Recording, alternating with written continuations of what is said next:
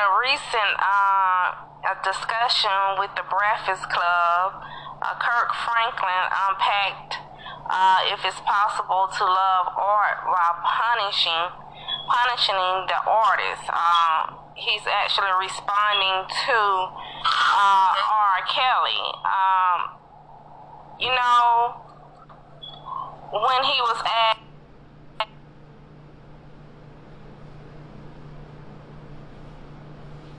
uh, whether we should continue or stop listening to R. Kelly's music on the Breakfast Club, uh, the gospel singer stated, We're not created to separate the man from the artist.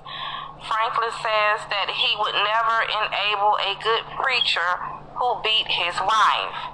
The two things are connected even if we do not want to admit it. Envy asked, How do we overlook the positive contributions of Cosby inspiring kids to go to college or Kelly motivating folks to overcome adversity?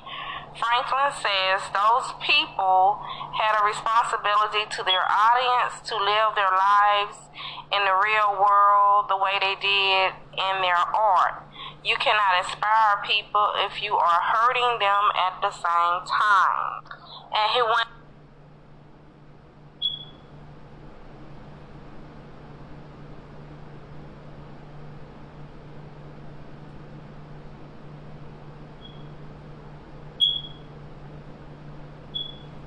on to say more about it, uh, you can check it out on 850 Podcast. Uh, you know, uh, it's I'm sure it's controversial.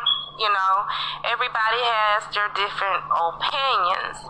Uh, a while back, when R. Kelly uh, first got into this type of stuff, was going on in the media with him, um, singer Ginuwine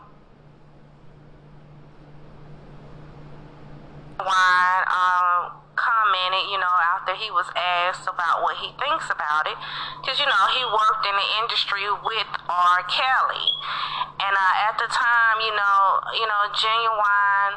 Uh, I thought he responded uh, in a good way. He said that he could not speak on that, but when it comes to music, that R. Kelly was a genius. Okay, so you know, in other words, he was speaking for what he knows him for, you know, their job, what they do. So it's going to be controversial to a lot of people because uh, you also got to realize okay, let's think for a minute here. Uh, you may say enjoying his music, but at the same time, his music was his job. You know, that's how he made money.